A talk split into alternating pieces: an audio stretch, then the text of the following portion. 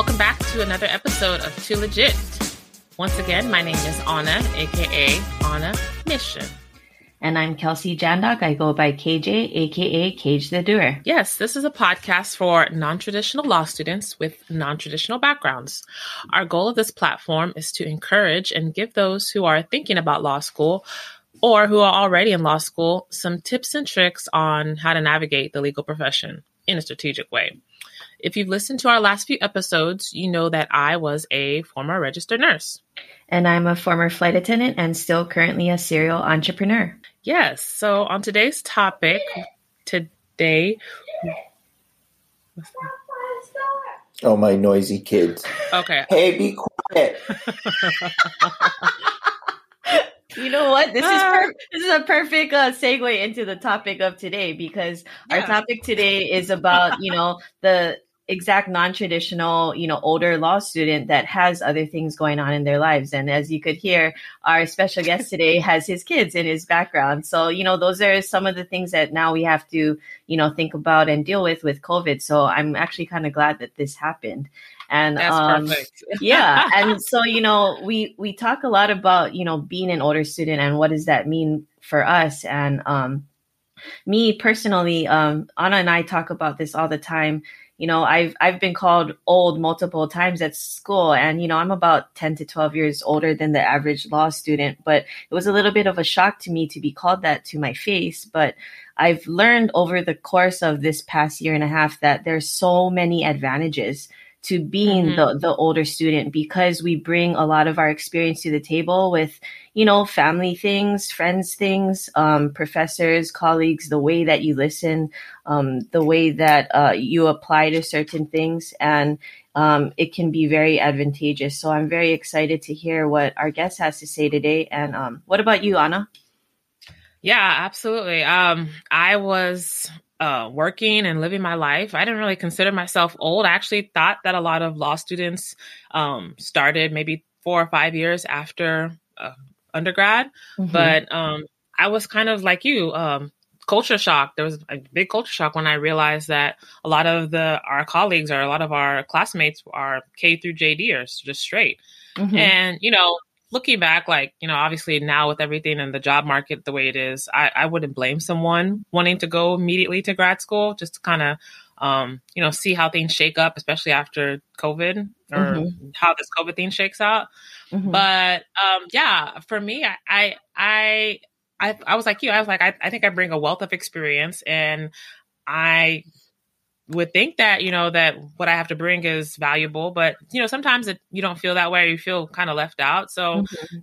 I'm really glad we have our guest here today because he, I won't say older. I say he's a little bit more seasoned than us. Mhm. And um, yeah, I just want to get his perspective on being an older law student. And yeah, just give you a brief introduction. He's a former filmmaker and is currently a member of a journal at our school. And without further ado, here is Ash Mir. Hey, Say Ash. hi, Ash. Hey, hey, how are you? Good to be here. you How's for it being going? here. It's going really well. It's it's so nice that today is not raining. It is cloudy, um, but it, it's not raining, so that's really nice. I know. It feels like it's been raining every day for like forever. it has. It has been raining every day for like forever. yeah. I, I'm like, I'm tempted. I told myself I wasn't going to get a happy light, but I think I'm going to have to bite the bullet and get one of those because Oh, they're so sun. Oh, good. they are good. I used to use one too Yeah? when I was up there. Yeah. Yeah. Mhm. Oh, okay. Yeah. I'm gonna, I'm gonna, I'm gonna hop onto it and get a happy life. Let's just give a big, uh, give a background for people who don't know you, Ash. Uh, like, where are you from originally, and what did you do before law school? So I am originally from uh, outside of DC. My dad worked for the government um, most of my life. I mean, before that, I, I was born in Boston, but uh, then lived around DC. And um, when I was younger, I was really interested in the American Civil War, and I spent my sort of youth in the Library of Congress and the National Archives because by like 13, I had exhausted all the local bookstores and libraries about books on the Civil War. Wow. And so they're like, you should go to the Library of Congress. And so I used to go when I was like 15. I would ride my bike into DC, and it was like 20 miles. And then I would spend the day at the National Archives, like looking at boxes of old soldiers' records and health receipts and like crazy stuff. And you can't do any of that anymore. Like after 9 11, they sort of made it really impossible for just the average person to access like that kind of stuff. It's very sad. But, anyways, um, I used to be a filmmaker and I went to grad school for filmmaking um, in Philadelphia. And at the time, I'd actually been admitted to law school and I had thought I wanted to be a lawyer, but the law school that I was thinking about was the University of Pennsylvania. And I went to one of their very early uh, orientation meeting things. And I just really didn't like anyone there. And like the thought of spending three years with those people, like really horrified me. And I just like almost had like a panic attack when I was like in this like meeting right. room. Wow. And so I was in Philadelphia and I went uh, and I applied instead to Temple University, which was a had a film program, and I decided I would make documentaries and that that would be the way I would change the world. And so then the first like job I got after I finished grad school was making this documentary about this black educator called W.E.B. Du Bois, who was part of like the black intellectuals in the 1920s. And one of the things that always uh, amazed me, yeah, he's a brilliant guy, amazed me about him is we did like a, a study of how many things he'd written, like major papers and poems and books and plays and just he such a prolific guy. And he'd literally written something every week of his life. Like his productive period, every week of his life, he's literally creating something. Wow. And you realize that you just waste so much time in your life, like doing useless crap today that they didn't have to do back then, right? Like all this stuff of like trying to balance your checkbook and, you know, what stocks you should be invested in and, you know, what your health plan is and all that stuff. It's just like, it's like noise.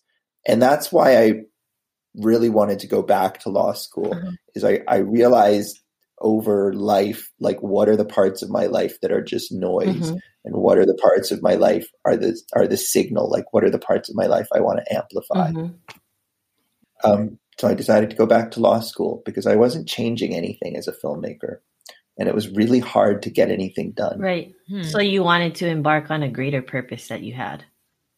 Yeah. I like that. Same. Did you have yeah. any influences? I know you said uh, W.E. Du Bois, but outside of that, any other influences, uh, particularly that uh, ignited your passion again for law? You know, I my grandfather was a lawyer, and uh, my last project um, at grad school, which actually I, I finished as far as I wanted to take it, mm-hmm. and I just left uh, grad school because I got really sort of fed up with the whole like sort of grad school system. Mm-hmm. But in any case, uh, it was about my grandfather, and he was a lawyer. He was a barrister uh, in India um, during partition, and he sort of got very involved in politics and stuff.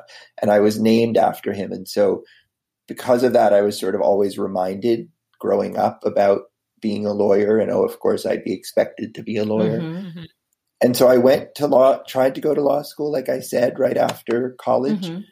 But I really didn't want to be a lawyer. Mm-hmm. Like I really didn't want to be what had been predicted for me. It really felt like I was just giving up if I did that. Right. So I felt like I have this creative bone. I should see if I can do something with it.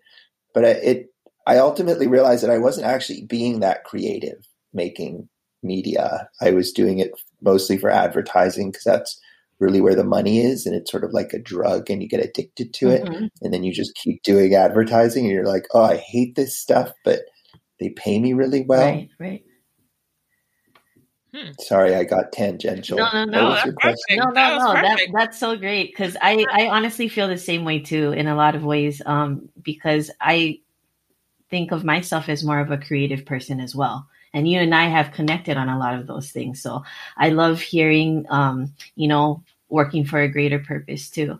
I think it's I think it's hard. I think people don't have a good impression of the law because I think we sort of see media impressions of the law or we uh, through our politics we encounter uses of the law that feel really um, what's the word uh, regimented or uh, ideological and not really based in um, some sort of principle like the, like it claims to be like the law really claims to be about principle Right. and you sort of see as and especially as you get older and you have more experiences in life you see the sort of hypocrisy of that so you sort of get frustrated with the law and you think oh the law is bullshit Mm-hmm. and then you see like lawyers on tv and they seem so bullshit Mhm. right Yeah, I think a lot of people think that too, with like a lot of the legal field just being dis- um, inherently disparaging. So, yeah. Mhm. Yeah. And and uncreative. Like we think it's not creative. We think it's people just grabbing a statute and, you know, shoving it in your face when you're you're trying to make some sort of Mhm. progressive change. Mm. But one of the things that I've really enjoyed about learning the law is those occasional cases one comes across or the stories one comes across where someone really uses the law almost like a wedge to stop some like huge juggernaut of Mhm. injustice that's sort of moving forward and even if even if they can't actually stop it like that moment of slowing it is just so Mhm. satisfying like you see when someone does that with the law and they like you know dig out a a, a, a- a sliver big enough to like stop something that's that's really unfair and you think okay that's Yeah. really creative like that's creative like a way that nothing in filmmaking or storytelling or any of those sort of things or even image making that I thought mm-hmm. were were really earth changing can really Right. do. right. Like I always compare the law with that painting Guernica, Picasso's Guernica, because that was really like Anna asks for influences. That was really the moment when I thought about one's role in the world and your responsibility Mhm. for things. And that painting is just so in your face with look, you've done this and you have some Mhm. responsibility for making sure this doesn't happen Mhm. again. You know, it's and, and there are a lot of pieces of work of art, art like that. There's music like that. There's poetry like that. But for me, it was that painting because I guess I saw it at a time in my life where it, it made a Right. big impression on me. Um, and so I think about that that feeling like you have to do something that's going to change things and going to make things change for the better. And really, the law is the place where those sort of things can happen if you are creative with it and if you go to it with you know a good intention. I, I wanted to um yeah because everything you're saying is, is fantastic and i wanted to um, turn into our topic of today which is how do you manage being an older student in law school? Or how do you manage yeah just law school as an older student especially Mhm. now? And we came up with a few rules. They're not obviously not exhaustive but we think that you know they would be helpful and you can obviously um, elaborate on this but the rules that we came up with was what you were saying. One, leverage your experience. Number two, find your pack. And number three, find your cub. And we'll get into our analysis and divulge what all those um, actual rules mean. But Right. yeah, if we could just uh, switch back into like leveraging your experience, how how have you uh, been able to leverage your experience that you don't think most younger students have been able to do so far? Well, personally, I feel very bad for most younger students, and and when I go into like networking and job interviewing situations, I feel like a cheerleader because I see them and I see that their like eyes are so big and there's so much that they want to say and they want to do and they just won't do it. Right? They're just like restrained by something. And I feel like the reverse. I feel like I'm so old that I have like nothing to offer but at the same time i i'm very good at like Yeah. talking to people like i don't have Right. a problem with it yeah. it doesn't intimidate me in any way because i figure like all the things i've heard said to me over my life like none of them really have turned out to actually be a big Mhm. deal and so as much as they hurt me at the time i now feel like nah if it Right, happens it happens Right, you I'll roll with the over it. punches a little bit better, so there's not as much pressure. Because I'll I'll agree with you. Every time Yeah. there was some type of like interviewing or networking situation, a lot of the younger students, you know, the K through JDers, have never had a job before so they have no idea what those type of situations are like and mm-hmm. for me that's where i feel exactly. really excited because that's where i excel as well so yeah totally yeah so i feel like that's a, a really important part of leveraging your experience is just taking your sort of comfort with those sort of situations that other people are uncomfortable in like that's that's I feel like the best thing that I have from from a lifetime yeah. of working. I also feel like just being interested in things. Like I think that that's something that I really learned from the particular experience that I had because one of the reasons I think I got into documentary filmmaking to begin with is I like that idea of serial deep dives. Like you talk about yourself as a serial mm-hmm. entrepreneur. Like I like to do five years of just working really hard on one mm. idea or one industry or one area of like human right. endeavor yeah. and like learning everything mm-hmm. about that but but doing it for a short period of time and then moving on to right. another area and i think that's what i really liked about doing documentaries and that's what i really also like about the law is that a lot of these cases you like you build them and you craft them and you have the time and the space which there's so few you know endeavors in life anymore where you have the time and the space to sort of think mm-hmm. about something mm-hmm. even it's not a lot of time but it's it's still more time than you have probably right. in most jobs to actually like plan out mm-hmm. what you want to say um, and i think that's really important i think that's really important and i think that i've learned that from oh definitely working. I think another thing that um, works to certain advantages is how the um, interactions between us and professors because oftentimes, you know, we're the ones handwriting our notes. So therefore our eyes are more engaged. You know, we're not just constantly, you know, on our laptops. And then, you know, just little things like packing up, just like certain respectful things, not interrupting a professor, addressing them in a certain way, making sure that you're emailing certain things. Um, what you say in, in class as well. All those things are always being assessed by mm-hmm. the professor. And I think sometimes they mm-hmm. appreciate um, different things that we bring to the table, as well as what you were talking about before, having a purpose. You know, you know, you come into the game with an idea and a reason why that you're here. You didn't just go to law school because, you know, On yeah, because you felt like you had nothing else to do, or that's the only way you can access your trust money right? So we have us, and I think um, people in the field love seeing that as well. Like you know why you're here, and you want to make a difference. I feel like ultimately people are gonna if if they want to work with you, they're gonna judge you as is that someone exactly. I want to work with, mm-hmm. right? And I I think that we have experience working with different people in different kind of environments and I, I think that comes out really well really strongly and I was also thinking just about like, what is the advantage that younger law students have? Because um, there is some advantage, obviously. Um, and I, I was thinking about it, and to me, it really feels like the advantage they have is a kind of yes. timeliness, right? They they have been trained up to mm-hmm. this point, and they're the latest to be trained up to this point. So any kind of older um, less uh, less progressive or or less um, current point of view isn't sort of indoctrinated right. in them. And so I think that's that's the advantage like younger students have. Mm-hmm. But I was thinking about it because people often talk about their advantage from like a technological mm-hmm. point of view. And I will admit that like certain of the students like facility with, you know, Excel or facility with uh, whatever program they're particularly right. good at like blows my mind right or even like microsoft word like people are capable of like drawing things out of it that i just Same. can't get there right?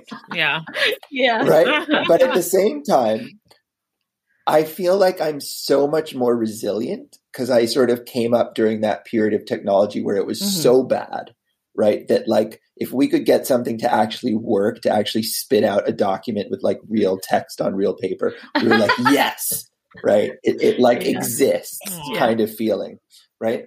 But because we were good at that sort of working around, I think we're even though we don't necessarily know Excel so well, like I actually ended up going into Illustrator and doing all my spreadsheets in Illustrator because mm. I know Illustrator, right? I mm-hmm. don't know Excel. So it's it's like a really kludgy thing to do spreadsheets in, to be honest, because like you have to import like the math as a little app and sort of sub uh, sub connect it to the to the original game engine part of uh, Adobe Illustrator, which is sort of old and like this weird kludgy thing, but that I know how to do because I used to have to do it for right. for stuff at work. But it's not like the fastest way, and it's not right. Adobe Excel. But like that kind of resilience, I think, is really strong because one of the things that I've noticed as sort of technology goes forward is whatever you're uh-huh. trained up to, like you're really good at that, but everything that comes after that, you're always going to try to do it to the old mm-hmm. paradigm, right? Exactly. And and we've now done that so many times. So many times we've learned a paradigm and then had to relearn it because the software gets redesigned because new kind of users are tried to be brought into that mm-hmm. software, right? Because the software industry is very much more focused on new users than existing users. So they're always going to change for what they mm-hmm. think is better, right? But we've now done that so many times. We put up with that BS from the software companies right? So because of that, we're like really good at that stuff. And I think law firms know that because their software, like you look at the software now that serves legal firms, and it's now been updated like at least 10 times since right. 2008. which is a which is a lot of mm-hmm. change for them, right? Which is why they're always struggling to get these young people who have been trained up on those things. But I think our strength is that we've actually had to learn mm. a new mm. thing right. periodically. So we know how to how to weather That's that storm. True. Yeah. And that can be applied to so many situations too. Like it like failure, like not doing well on a test. It's okay. We've we've weathered a storm. We've right. failed many times before, so it's okay. You know. Right. Uh, I'm always telling people that I couldn't care less what grades I get, and they're always mm-hmm. like, "What?" And I'm like, "That's not why mm-hmm. I'm in mm-hmm. law school. It's like as long as I get mm-hmm. through, I'm like perfectly happy with whatever right. grades I get. I'm not doing law school to get good grades. I'm doing law school to like come out and like be a lawyer and like do right. lawyer stuff. Right. Yeah. That that's a that's a good segue to another uh, question that I had for you in terms of resiliency. How do you manage, or how do you manage these social interactions um, now as law as an older student in Zoom law in COVID times? Well, I will say that as an older student with like a very busy life because I have three kids who are two of who are well, one of who's in mm-hmm. his twenties now, uh, one of who's a teenager, and one who's just about mm-hmm. to be a teenager. So I have these sort of right, and then I have my wife also who's who's my age and, and has her own life and right. career and stuff. Yeah. And so I have these other worlds that I have to sort of live in as well. And so because of that, I think I compartmentalize law school in a way that a lot of my fellow mm-hmm. students don't. Um, and I think there's good things and I think there's bad things about that. Like I see like a lot of my fellow law students and they're literally eating and breathing and mm-hmm. living law school, right? It's like everything to them. And like they'll literally go through their whole day in their sweats because they're so obsessed with the law and reading the law and writing about the law and stuff like that. Yeah, no, right? totally. Yeah. Yeah. You know people like that, right? You call them up at like four in the afternoon and they're still wearing what they uh-huh. were wearing yesterday, right? Because they've just been like working on their memo or whatever it is, or doing research and getting like distracted by like cool statutes. But like I'm not like that, right? Like I literally have to say, okay, this is my like law school time and this is my like, okay, be with my kids time. And I really have to focus to like be with my kids and not oh, think about law school. Yeah. Cause admittedly, the, the material in law school is fascinating and compelling. And even if you didn't have to get tested on it, it's like still really yeah, friggin' interesting. It can be. Yeah. yeah. Is, is friggin' a swear? Do you have to no, yeah, that is not a curse word. okay, good. All right, good. Thank you for checking, though. All right, because I could stop saying that and say. It's, no, it's no, frickin's, uh, yeah, that's it's good. Fine. Okay. that's PG 13. but I, I, I really think that we we do have I, an advantage. I think I really so think too. And I mean, I guess it could be argued both ways about like the whole time stuff because some could say that there are advantages to being a younger student because you don't have these obligations. So you have more time to allot for law school itself and you don't have to worry about money right. as much, you know, because your parents are still sending you toothpaste, you know, and, um, you know, just other type of obligations. And, Who these students should be? Oh, I, I hear it all. it's true. These are these, these are all facts but you know the but then the, the advantage of you know being someone with other, other things going outside of school you know you have more of a good work life balance. So then when we're done with law school mm-hmm. and you're transitioning into you know the legal field as a professional you still can carry over that balance you know and then you're not as susceptible yeah. to burnout and not being you know as yeah yeah mentally healthy or you know all that kind of stuff because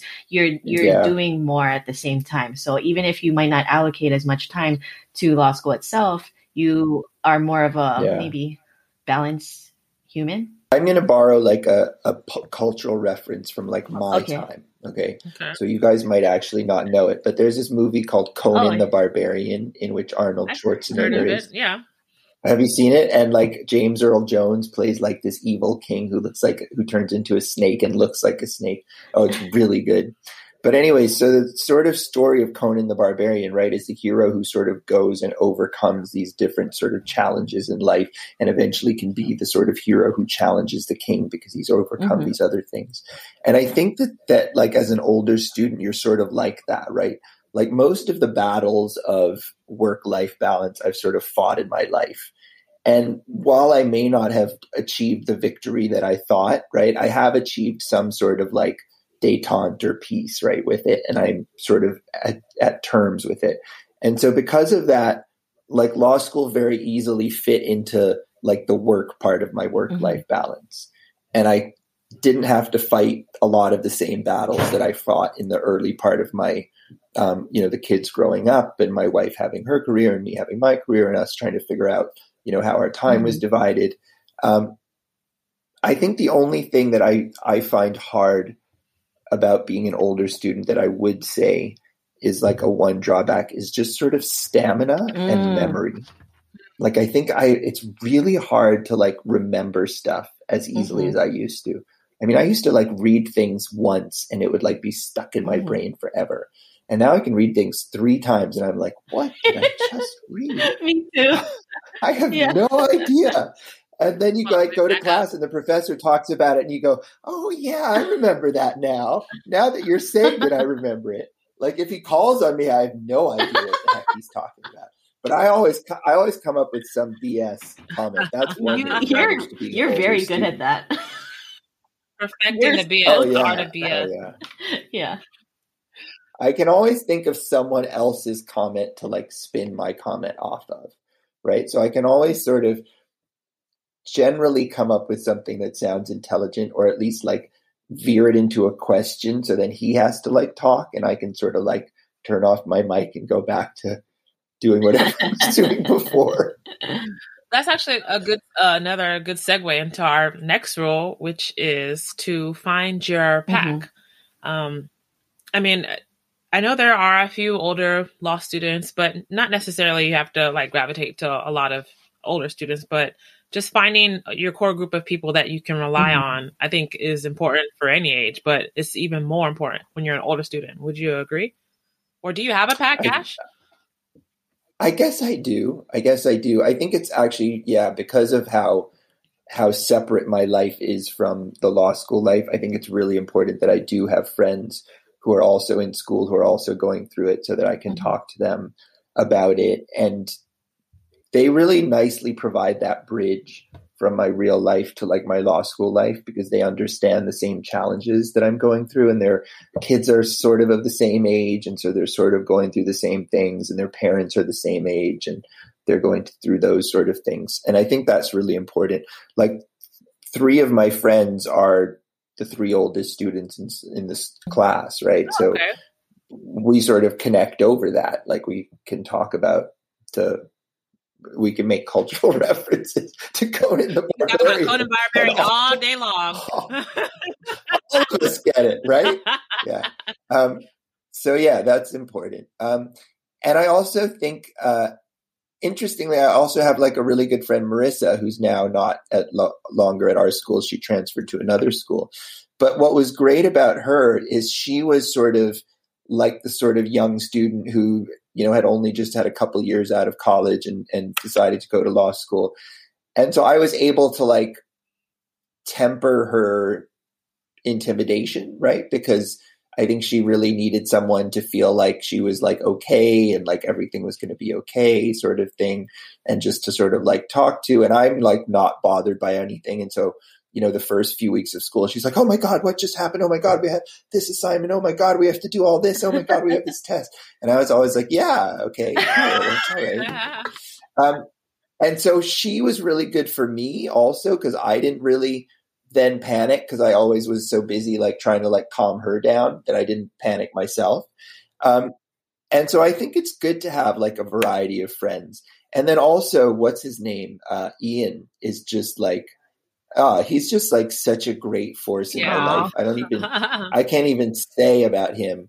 Um, like I think we have almost nothing in common in terms of like our lifestyle or like things we yeah, do. He was on our like fashion that. episode, but he's just like a really yeah. Oh, really? He's a really good person yeah. to talk to. Yeah. And he really cares about like the people and mm-hmm. the world around him. And even things that he doesn't care about, he'll act like he's interested, ah. which I think is actually a really good it skill is. for a it lawyer is. to have, right? To to sound yeah. interested and to sound like you care about people. Like that's always what they say, right, about Bill Clinton is he'd like look you in the eye and make you feel mm. like you were heard. Yeah. Um, and I think Ian has that in spades. And I think a lot of older students also have that is that ability to um, to talk to anyone like they're they're right. actually listening. Yeah, that, that actually um thank you. That segues to our last rule, which is find your cub, mm-hmm. which is find maybe younger students who you necessarily wouldn't um uh you know have anything in common with, but at the same time they keep you they keep you afresh. They keep you abreast. I mean even with your children i'm sure they keep you up to date on mm-hmm. everything. But like in law school it's good to have you know uh, a couple of younger students out there oh, who know the latest oh, model totally. or know the tricks with yeah. recording and I, how to work zoom. oh, oh, totally. I always forget where to log in for everything. And or even just like oh i don't even know how to look up my what classes I was taking. So I'd have to like actually wait, how do I get onto the, the website again? You know? And so and then they just laugh at me and they think it's charming. yeah. Speaking of laughing, so when we were having school and in uh, in person, people, all the younger students would clown on me because I have not that I'm like really bad, but I have back issues. Okay, I have scoliosis, mm. so I don't have a backpack. I have a rolling luggage. And they'd be like, oh, here she goes, grandma rolling in with her luggage. And I'm like, I got scoliosis. Leave me alone. I am not that old. That's, that's, one of the advantages to being at, at school at home. Nobody cracks on me about my rolling luggage, but some rolling luggage will save your back. Anyways, sorry. I think my hearing is bad enough that I don't hear anyone. I mean, like people could be talking about me. I have no idea. I mean, I'm always I'm always shocked when someone like comes up to me and says something in my face because I just haven't heard anything up to that point, right? And then they're like in my face, and all of a sudden I have to sort of focus my eyes, my ear ears. But I find actually hearing voices from in that space, right, where there's so many sounds mixing around. I find it really hard to pick out voices, and I think I'm ready for like a hearing aid oh, some no. days, but but I'm never going to do it because I'm way too vain, right, to get a hearing aid. But I don't know. I think I need one. oh my god, that's hilarious. oh my goodness. But no, it, it's all about what makes you who you right. are, and that's all that mm-hmm. matters. oh, totally. I would say, you know, it's really, I, I think because I sort of see them as my nieces, like I have these three nieces who are uh, 30, 26, mm-hmm. and 24. Mm-hmm. And so I sort of see a lot of the law students at that same age right. as my nieces. Um, and so it reminds me of both of them, which I find very comforting. Like I like seeing the young kids. It makes me feel good about. I don't know. I don't know what it makes me feel. It's it's like a nice feeling to see young people. Um, but then I also like really respect like where they're coming from because I think I know about that generation that it takes itself very seriously and that there are things that it really wants to change and it's making an effort to do that.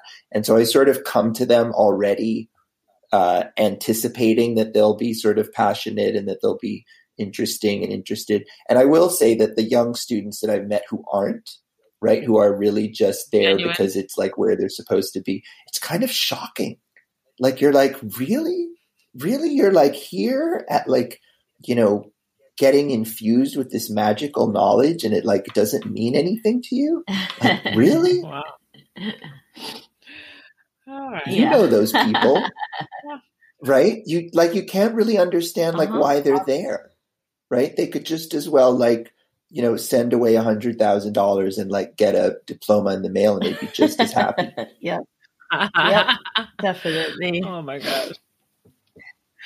god. Yeah. Is there anything um, that was fun? Is there anything else you'd like to add, um, KJ? Well, or any other yeah, I, have I, I, have one Ash? last question for Ash. You know, like for for me personally, the people I respect the most in school are people you know who have families that have all these other up outside obligations that decided to turn their brain on after years of not being in school. And um, I feel like there are a lot of people who um, are contemplating going back to school, whether it's law school or any other type of um, schooling, especially now because it's COVID. So, Ash, what advice would you have for somebody who is thinking about it, you know, and feels like I don't have the time, I don't, how am I going to allocate funds for it? What about my kids? Is it going to like, you know, take away time from what, um, you know, whatever they have going on? What kind, what kind of advice would you give for them? Yeah. Um, I thought you were going to ask me what my go-to. Oh yeah, we will. We'll ask later. I got, I got that answer. you said it was the last question, so I last had my question. answer already. Yeah. All right. Well, I think you have to sort of do what you want to do when you come to this age. Like I'm now 55. This will be my 56th year. Wow. And I I just can't keep doing a job that I don't really believe in and be surrounded by people that I don't believe um, share my mm-hmm. my views. And like I don't need to be, you know, in a room with a hundred people who all shake their fist at the same thing I shake their my fist at. I think that you know that mix of people is good, but I also I don't want to be just contributing to like the the greed in the world, which is all advertising does. So I think like at this age you have to sort of do what you want to do because I think this is your last opportunity on this earth to sort of make the difference you want mm-hmm. to make in the world. Um, and so I think it's important and and you can't let stuff get in your way. Like there's always going to be life. There's always going to be financial issues. There's always going to be political upheaval. I mean, if you look at history, you know, upheaval is is the norm, right. and you know, peace is the is the unusual thing. And so you have to be resilient. And you've learned what you've learned, and people want to know who you are as a person, and the the information even like weird superficial information about your life that you know mm-hmm. things that happened like that's really oh, meaningful to people right because you have you have perspective on things that they don't have um, you have uh, a sort of patience and a tolerance for people because you've seen people struggle and you know exactly. what it is to struggle. Um, and so I think it's important that if you have something to give, to share that with people. And if you feel you're not getting that from your everyday life, I think the law is like a really good place to do that because, you know, we're surrounded by examples in our faculty and in our alumni and in the people who come to the school every day of people who are doing something, you know, to improve the world because of what they believe in. And I think that's really important. Um, I think financially, yeah, it's it's a struggle. It's really expensive, but um, the amount of money that you can make when you come out of law school, it's not little, right? It's not a lot. Um, you you may do something, you know, for a nonprofit, but at least you'll be paid like a decent wage. Um, and there aren't many fields in the in the world anymore where you're going to get a decent wage. So you will be able to to pay for law school. It's it's not undoable. Um, I actually over the summer I got unemployment because I you know didn't have any work, and that was actually like really good and paid for like the summer. And I think that you start to feel like the world just opens up to you that the more you try the more there are things to do and like my grades are not good they're and and like i've said i haven't really spent any that much time thinking about them but like that hasn't been an issue for any of the financial aid or the scholarships that i've applied for and i got you know a scholarship from the school and then i got a scholarship from a bank and in all both of those instances like no one really cared about my grades. They were interested in my commitment and in me as a person. And I and I think you should reassure yourself that you are good enough for this and that it's about who you want to be as a person. That's really the dispositive factor, as we say at law school. It's not about, you know, what kind of obstacles or, or difficulties you had because we all because we all do and I, I, think you're right. Like that's a niche that's often mm-hmm. ignored mm-hmm. at law school is the sort mm-hmm. of older law student who has those kind of challenges. Like there's no club for like the old law student with yeah. kids club because nobody would join it. Right? It would be so embarrassing. You'd be like, uh, "Can I? I'll just slip my phone number in here." Um, but yeah, it's it's. Uh, I think it's hard, but it's much less hard than it is for people who take themselves mm-hmm. too seriously. And and we've learned not to take ourselves so seriously. And I think that's important. Awesome. All right. Well, that that's a that's a good a good analysis and good way to wrap up everything um, in terms of how to manage law school as an older student. Number one, leverage your experience, whether it's through job interviews and just having that self awareness of who you are and, and what you have to offer. Um, then finding your pack, finding your pack, whether it's older law students who are in the same cohorts with you and have the same understanding of, you know, cultural references that you make and just being able to communicate with them on a certain level. And then also finding your, your cubs, finding the, the younger students out there to, you know, keep you all fresh and keep you up to date with everything. I think we all have something to offer one, one another.